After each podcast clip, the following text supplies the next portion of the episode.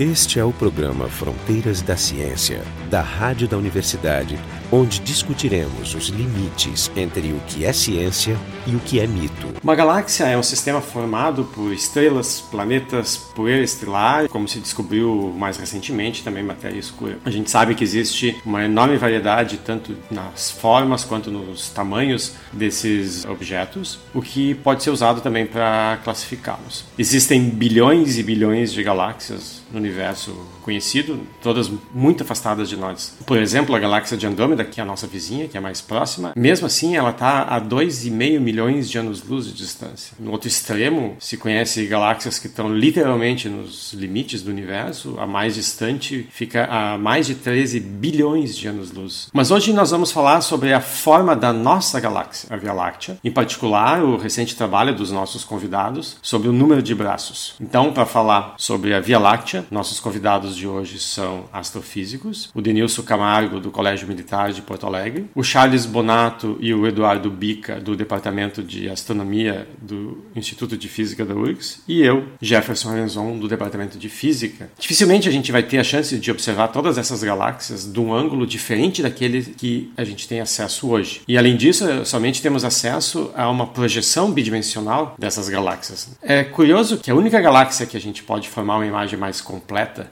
tridimensional é a nossa. Isso que a gente está no interior dela, o que dificulta bastante essa observação. Bica, o que a gente vê? A humanidade, dos 150 mil, 200 mil anos da espécie, né, sempre olhou a Via Láctea no céu, né? Agora não, né? Agora não, porque a urbanização, luz em todos os lugares, mesmo uma cidade pequena, a gente não tem mais acesso à Via Láctea, né? Mas saindo dessas luzes, o que a gente vê é uma faixa extraordinária no céu, no céu de inverno agora, por exemplo, porque a gente tem a direção do centro da galáxia e o bojo da galáxia, 40 30 graus no céu de nuvens, nuvenzinhas, né? E ela tem variações uh, internas né, na distribuição de luz, que é a distribuição de estrelas, né, de aglomerados de estrelas. Então, ela é muito rica em estrutura. E é isso que levou pesquisadores, desde a década de 60, a tentar entender aquilo em profundidade, né? E aí aquilo foi feito essencialmente com velocidades, velocidades radiais, né? Com espectros. De estrelas. Se fez um modelo, né? Que era de duas, ou nem sabia bem de quantas, quantos braços deveriam ser. Não tinha vínculo suficiente né? Então, quando fala em velocidade, é porque a gente sabe que a velocidade que a, estrela translada ao redor do centro da Via Láctea depende exatamente, da exatamente. distância que ela está ao centro. Na verdade, as regiões de formação, né? Porque elas que estão naquela crista do braço espiral que as pessoas veem em fotos de galáxias, etc. Nós temos a nossa também. E é aí que estão as regiões H2 com as estrelas e esses objetos eles orbitam e medindo, por eles faziam na década de 60, 70 as velocidades radiais com espectros, tu podia criar um modelo espacial, né? A partir de velocidade. É importante só que na verdade o que a gente vê é projetado no céu. A gente tem duas dimensões apenas quando tu olha. Tu perde a sensação da, da profundidade. Como é que tu ganha? Aí é como o Bic falou. Tu pega estrelas quaisquer. Estrelas são sistemas dinâmicos. Interagem com o potencial da galáxia e entre elas. Ou seja, estrelas nascem em um certo ponto e ao longo do tempo se deslocam. É, normalmente tu pode dizer que o sistema esquenta, virializa e as estrelas se, se afastam dos seus locais. Então não é tu olhar qualquer estrela para tentar mapear a forma da galáxia. Tu tem que mapear com regiões de formação formação estelar, porque ali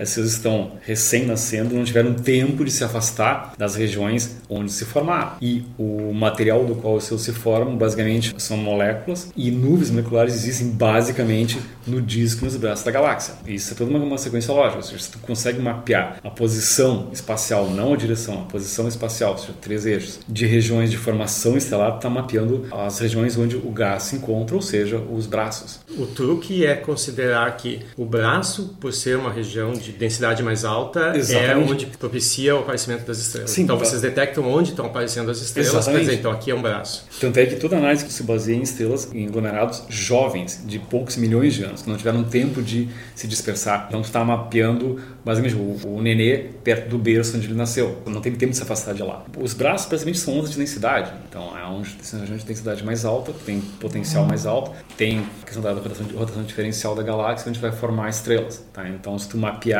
regiões de formação estelar, tu está mapeando a morfologia dos braços. Então, é. essa velocidade que vocês pegam é velocidade radial ou é velocidade tangencial? Não, assim, Porque nós não trabalhamos com velocidade. O Biga falou que na década de 60, 70, sim, os modelos ah, então... eram em velocidade radial mas aí era a tangencial, né? A velocidade que as estrelas orbitam deveria ser independente delas estarem no braço ou no, entre dois braços. Na verdade, os braços eles se deslocam com velocidade diferente do, do conteúdo estelar, do, do gás e poeira.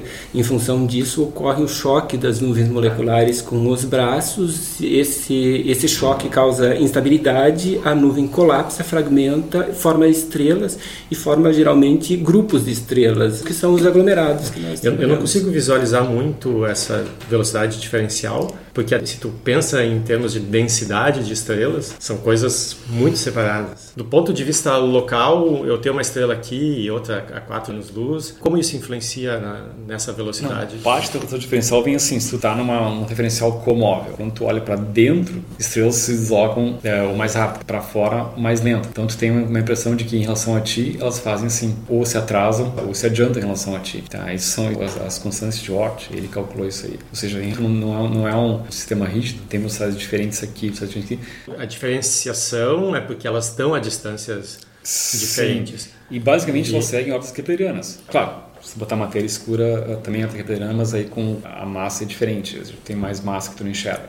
Não é esse o ponto. O ponto é que sim, elas seguem é, velocidades keplerianas. Tá? Se tivesse um disco, teria totalmente assim dominado por momentos keplerianos exceto na parte externa que ela começa ao invés de cair, ela, ela se mantém plana porque tu tem matéria escura. Com esse modelo de velocidades diferenciadas, na década de 60, 70, quando se começou, o que, que eles chegaram? Qual, qual, foi a imagem global macroscópica da nossa Via Láctea? Quantos braços tinha na visão? Não, mas, mas Vocês eu sei que descobriram que é quatro. E antes era quantos? Um, Não, dois, três? É, nenhum? Eu acho que desde de lá dos anos 50 era aceita a ideia dos quatro braços. Sim. E em 2008, que com o Spitzer, eles não conseguiram mapear dois dos braços, ou pelo menos detectaram que tinha menos estrelas nesses dois braços. E aí a figura que eles colocaram da galáxia eram dois braços com maior quantidade de estrelas, com maior densidade de estrelas. E bem enrolados, dois, né? Isso. E dois braços menores. Menores não em tamanho, né? Em concentração.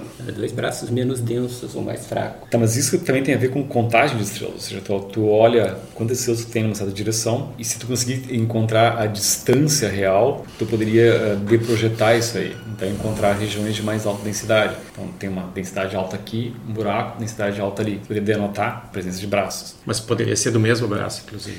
Não, sim, claro. É. Desde, se tu, tu, não tem informação de profundidade, não pode concluir a respeito disso. Tu não forma estrelas individuais, tu forma um grupo de estrelas que, de certa forma, tem propriedades homogêneas. Ou seja, os caras não têm a mesma idade. As mesmas tá? condições.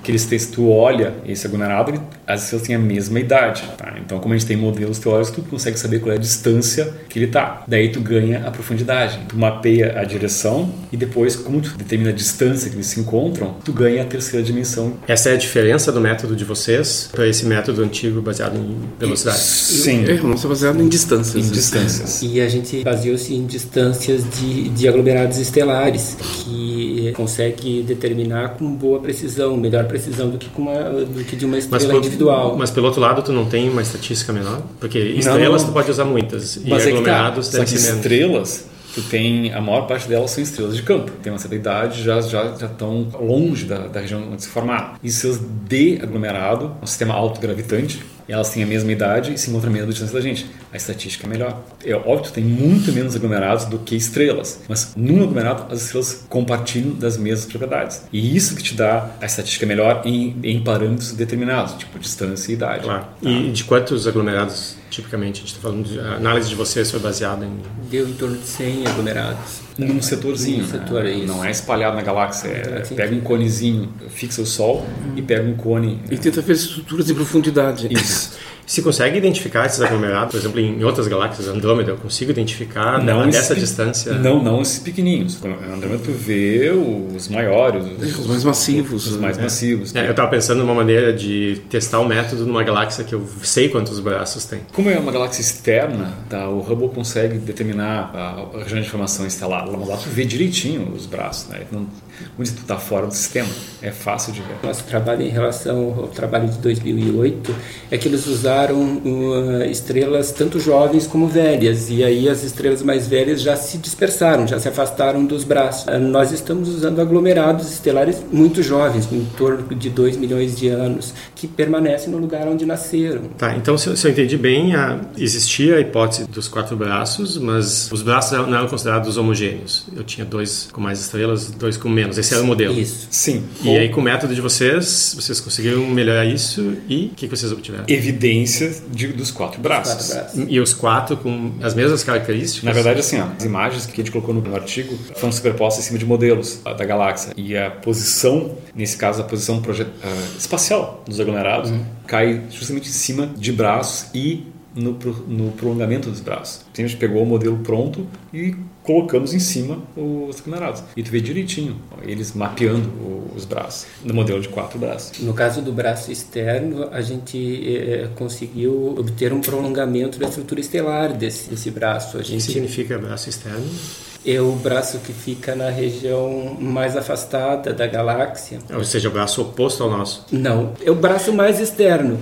Na é, verdade, é o segundo é um... externo ao nosso, é. para fora. Porque é. a imagem que eu faço é um, um, núcleo e desse núcleo saindo como pás de ventilador curvadas. Então, o que, que seria interno e externo nesse caso? Em relação ao centro da galáxia, o Sol. Tá? O braço externo está contrário ao centro da galáxia. Tá, tá para trás de ti. Assim, tá. então, o braço externo é mais próximo de nós não, ele está para trás. Ele está mais longe do centro da galáxia do que nós. Pega uma, uma, estrutura simétrica, todos os braços têm uma parte próxima e uma parte afastada do centro. Eh, na verdade, detectou-se um, um, braço além de Perseus e resolveu se chamar de braço externo. É. É. Mas tem evidência dele que faz efetivamente a volta toda no quadrante, eh, vai atrás do centro da galáxia dele. Só que ele não pode ser detectado exatamente uns 30 graus atrás da, do núcleo da galáxia, do outro lado, né? Não, isso que é Mas existe uma estrutura que dá a volta, assim, é, é, ele. É isso que é interessante, porque se a gente está no, no mesmo plano da galáxia e os braços eles se estendem, significa que tem superposição entre eles. Sim. Então, se eu olho para qualquer direção, eu vou estar sempre olhando para algum dos braços. Né? Então acho que tirar essa estrutura, imagina e, que não seja trivial. Você consegue mapear a distância. A distância, claro, esse é o truque da... A dificuldade disso é a questão lá do início. Na verdade, a Via Láctea, a gente está dentro daquela estrutura. É, e essa é a dificuldade de traçar os braços. É, é como no nevoeiro. Tu enxerga, digamos, 10, 20 metros e depois tu enxerga mais porque o nevoeiro atrapalha. Mas ele não tá, atrapalha tanto na região próxima. É o que está acontecendo com a poeira concentrada no disco. Na região próxima da gente, ele não atrapalha tanto, mas à medida que a distância aumenta, aumenta, ele vai aumentando o seu efeito. Então a gente está dentro daquela faixa de gás e poeira que aparece no céu. Charles, tu tinha mencionado antes uh, matéria escura. Os modelos que vocês usam, eles levam em conta a matéria escura? Não. E se não, se a gente descobrir mais alguma coisa sobre a matéria escura, isso pode mudar essa imagem? Do que a gente faz, não. Estão acontecendo várias coisas ao mesmo tempo agora. O Basílio, nosso colega, também faz parte do, do DES, tá, o Dark Energy Survey, que está encontrando um grande número de galáxias anãs que ou vão ser engolidas pela, pela nossa, enfim, são as satélites anãs da nossa galáxia. Como a nuvem de Magalhães? Ou... Não, bem menor. Da ordem de quantas estrelas, mais ou menos? 10 mil estrelas. É, uh... Mas interessante isso, que tu, tu consegue determinar a massa estelar que é a massa bariônica, e pela dispersão de velocidade determina a massa dinâmica, que contabiliza tudo lá dentro. E Só para explicar, quando ele diz massa bariônica, é, aquela, é a matéria comum, é a matéria que a gente conhece. E a massa dinâmica engloba também a matéria escura, que a gente não faz a menor ideia do que seja. Exatamente. E em algumas dessas anãs vizinhas da galáxia, eles estão encontrando uma a massa uh, bariônica corresponde a frações de porcento da massa dinâmica. Ou seja, são anãs ricas em matéria, matéria escura. escura. Se esses caras caírem caírem no nosso bojo, bom, tu vai acreditar matéria escura ao bojo. Não sei se tem uma, uma determinação de qual é a fração de matéria escura na, na nossa. Não, tem na, através da curva de rotação da galáxia, sim, sim. que é as próprias velocidades. Alguma coisa tem, porque ela, ela é plana, ela não cai, né? Mas quanto, quantos por cento, não sei, não tenho na cabeça essa. Tá, então, só para lembrar, é, se sabe que existe essa matéria escura, porque pelas leis de Kepler a gente sabe que a velocidade, em função da distância ao centro da, da galáxia, deve diminuir. E o que se verifica é que ao invés de diminuir, ela, ela permanece mais ou menos a mesma é, para todas as distâncias. Você tem mais massa dentro da galáxia do que tu enxerga. E o que o Basílio está encontrando aqui, um monte de anãs com uma fração minúscula de matéria bariônica. Todo o resto é matéria escura. Ou seja, elas têm propriedades diferentes da nossa Via Láctea. Uh, Isso é mais ou menos. Não, elas, elas, são diferentes, as anãs são diferentes, são, são objetos diferentes, 10 mil estrelas. E se tem alguma ideia de qual pode ser a origem dessa diferença? Tempo de Não, vida, não, esse ou... é o ponto. Na verdade, assim, ó, tem satélites que mapeiam raios gama. Se tu tem um sistema rico em matéria escura, pode ter eventos de aniquilação de matéria escura, tá? que podem produzir raios gama. Ou seja, se tu começar a detectar raios gama vindo daquela, daquela direção, tu está tendo uma pista do que talvez possa ser matéria escura. Só que até agora não encontraram nenhum evento de raios gama. Essa proporção matéria escura, matéria bariônica que se observa é parecida em todas essas galáxias anãs? Ou depende da distância que está para nós? Tem algum... Não, não, não. Na verdade, alguma informação sobre a distribuição? Tu tem que separar matéria bariônica de matéria escura. Matéria bariônica é fácil, tu mede a luminosidade, tem uma relação massa-luminosidade, tu tira a massa luminosa. Mas a matéria dinâmica, tu tem que medir velocidades de sistemas que estão muito longe através de espectros de alta precisão. Então acho que a gente está mais limitado a sistemas muito próximos. Então esses caras que estão medindo estão o que a é, 40, 100 km. 100 km. Ou seja, isso é um décimo da distância de Andrômeda. Na massa bariônica se conta estrelas, mas se tem também que levar em conta poeira estelar, que não emite luz, mas é massa comum. Tem como acessar essa distância?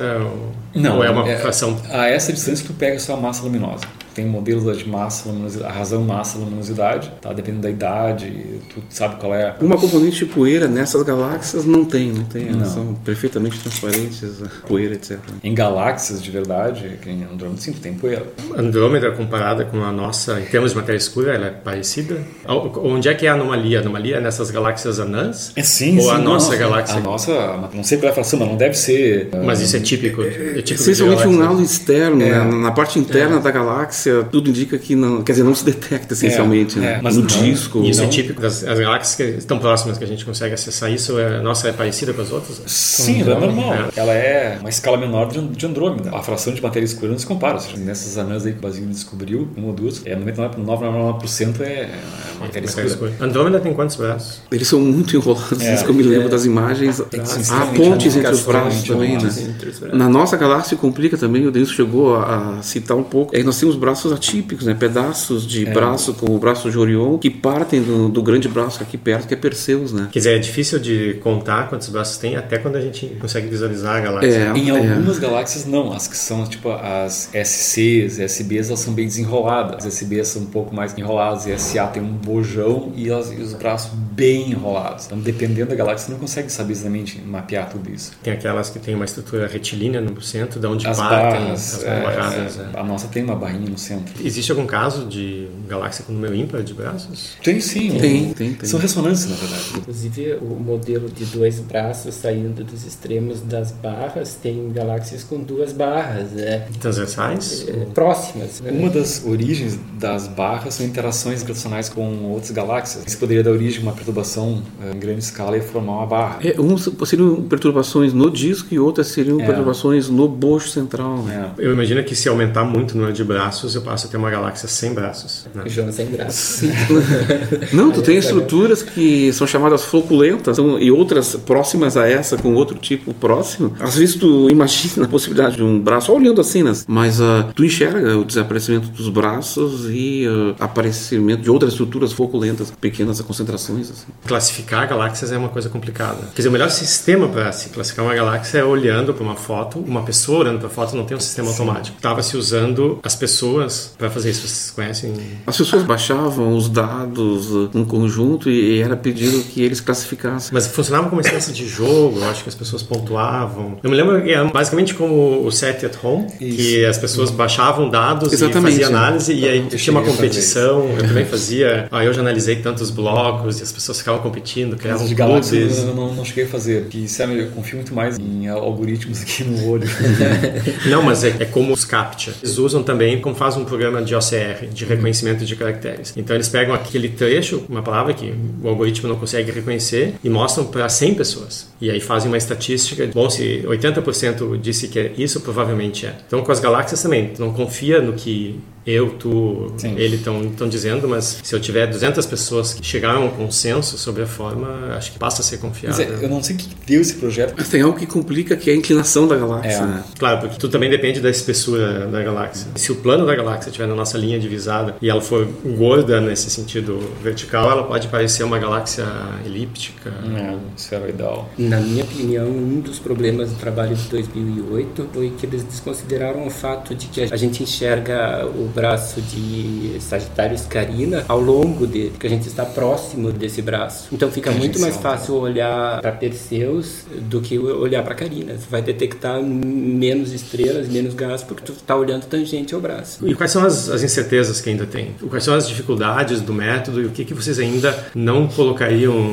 o dinheiro de vocês? No... Não, assim, ó o grande problema é, quais são as premissas da, da análise? Tem que ter objetos jovens. Objetos jovens massivos já se conhece todos. Então a gente está olhando os objetos jovens de baixa massa. Em geral, estamos falando de quantas estrelas? 30, 40 estrelas. Em cada, em cada aglomeradinho. Isso é, é muito pouco. A gente trabalha com dados de satélite que mapearam o céu. Então, a grande vantagem é que todo o céu está mapeado, mas a profundidade ótica não é muito grande. Estrelas muito fracas ou com muita poeira, tu não vai enxergar. Isso está associado ao quê? A mesma estrela próxima a ti vai parecer brilhante, longe vai parecer fraca. Quanto mais distante tu botar, menos tu vai enxergar. A gente não consegue ir muito longe com esses dados. A gente está limitado a quantos quiloparsecs? Tipo, 7, 7, 7 quiloparsecs. Ou seja, não é muito longe que a gente pode ir. Então, isso diminui a tua estatística. De novo, 30 estrelas para um aglomerado não é tão grande assim, um número para te permitir botar um, um, modelo exato em cima. Claro, como eles são jovens, são jovens. Cara de 2 milhões de anos não vai ter cara de, de 20 milhões de anos. Esses dados são do Hubble? Não, esses são públicos, são, são da, da, da NASA, mas são do, do, do WISE. TUMAS também, né? Tem o TUMAS, que esses são telescópios terrestres que mapearam também todo o céu. A grande vantagem do WISE é que ele observa em infravermelho, que sofre menos extinção interestelar, tá? efeito pôr do sol. Então, uh, ele te permite uh, observar regiões de formação estelar a distâncias maiores que ele é menos afetado pela poeira. Tá? Essa é a grande vantagem. Essa análise de vocês, ela está concluída ou ela tem mais dados disponíveis que podem ser incluídos? O nosso modelo vai ser desenvolvido ao longo dos próximos trabalhos. A tendência é que a gente melhore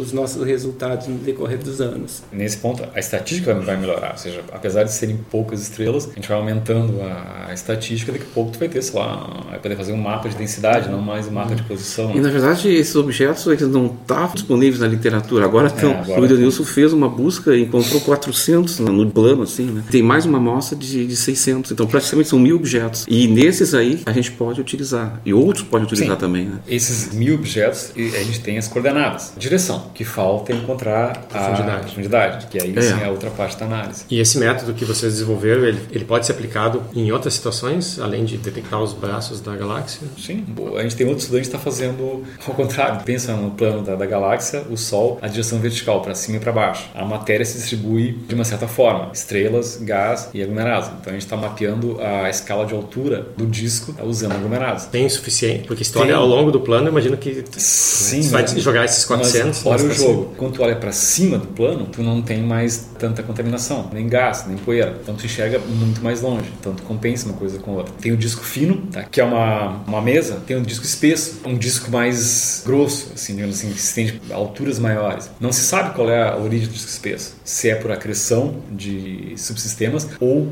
um inchamento natural do disco fino. Então a gente tem um estudante que está mapeando essa escala de altura e está encontrando direitinho a distribuição de densidade, disco fino e do disco espesso. Basicamente o que vocês têm é uma distribuição de massa ao longo da linha vertical para cima e para baixo. E essa distribuição ela tem uma, ou uma descontinuidade, uma descontinuidade na derivada. Na derivada. E o nosso, o nosso Sol está em qual dessas regiões? O plano da galáxia divide o disco fino em dois. Tá? Então se pensar no plano, a gente está 14 parsecs abaixo do plano. Mas dentro do disco fino? Sim, dentro. Não, o disco fino tem cerca de 70 parsecs, uma coisa o assim. essencial. Né? Os nossos objetos, a maioria deles está numa faixa de 250 parsecs do plano do disco, que é mais ou menos a região esperada para o disco fino. Quanto da massa da Via Láctea está no disco fino? Eu não tenho os valores, mas acho não, que a maior o, parte o disco, da é, massa está tá no, no disco fino. É. Exatamente, ele é bem denso. O bojo e a barra são uma fração pequena é. disso e, e, o halo não é macio, é, também de estrelas. Pode ter matéria escura. E essa estrutura ela é estática porque eu, eu me lembro de ver modelos, claro, com muito menos partículas, onde essas partículas elas interagem gravitacionalmente e esses modelos têm um modo de oscilação, uma espécie de respiração.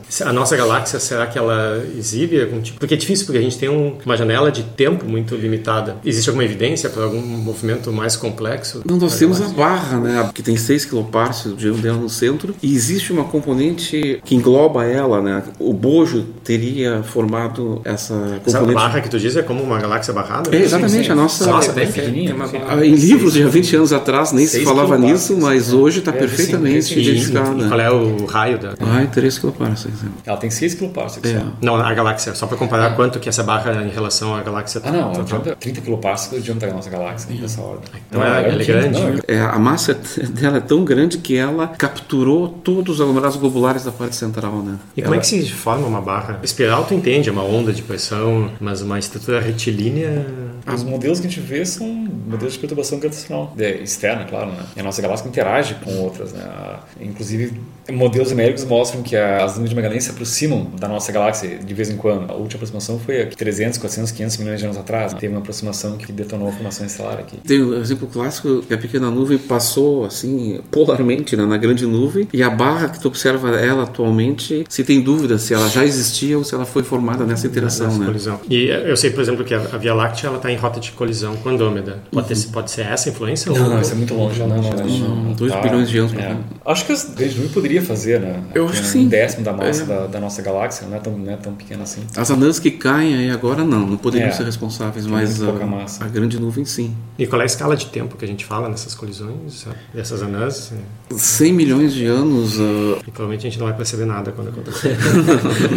não, percebe, tipo assim, tem, é, quando se mapeia densidade de estrelas. Na galáxia se percebem streams de estrelas, são uh, caudas de maré, ou seja, passou uma galáxia através da nossa galáxia ou foi engolida e à medida que tu se aproxima tu tem forças de maré em direções opostas, né? E forças de maré afastam Estica. estrelas. Então na verdade tu tem imensos streams. O de Sagitário tem, tem quantos graus? Ah, dá duas voltas praticamente é, duas voltas. Não, já pensou? Duas voltas da nossa galáxia. É uma galáxia descoberta em 1991, né? É. Muito estudada, etc. Contém seus próprios globulares. Ela é uma típica, né? mais massiva que essas que o professor Basílio Tanto é observa. um né? monte de estrelas atrás e tu mapeia essas correntes de estrelas, na verdade. E são várias correntes que tem. Tem caso de nuvens também, nuvens moleculares, nuvens de gás e poeira caindo na nossa galáxia, provavelmente ajudando a formar o disco. Tem o efeito até da, da metalicidade do disco, né? Se, se não tivesse a acreção de material de fora, teria um gradiente de metalicidade, se não está enganado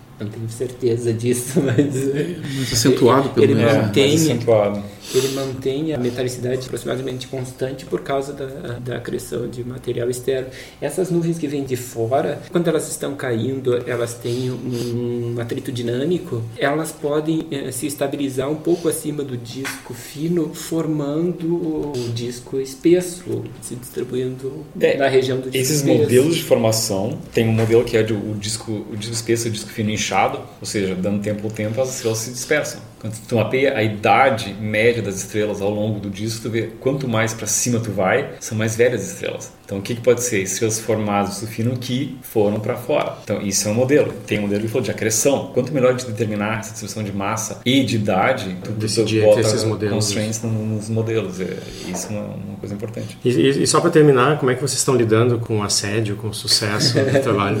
Eu acho que vai além assim da satisfação pessoal, né? É importante para a nossa pesquisa futura e até para o departamento, acho que para a universidade, em todos os artigos que saiu aí fora na imprensa sempre foi citado o nome da universidade e sempre fomos citados como astrônomos brasileiros. Fiquei muito surpreso, assim. Na verdade, foram duas coisas quase coincidentes. Um, que a gente descobriu formações, sei lá, em nuvens moleculares caindo na galáxia. Primeira vez que se descobre isso. Uma... Isso circulou o mundo. E logo depois veio o do, do, dos braços. Né? E foram centenas de jornais, Washington Post, New York Times, assim, o pessoal telefonava, queria reportagem, foi o mundo inteiro. E quanto tempo depois desse pico inicial que é, aqui no Brasil? O primeiro demorou bastante, quase um mês depois. Agora nesse não. Na verdade o, o Maya S, que é um astrônomo canadense, fez um artigo divulgando o nosso sem que soubéssemos, né? Exato. Ele estava tratando da divulgação com o pessoal da NASA, então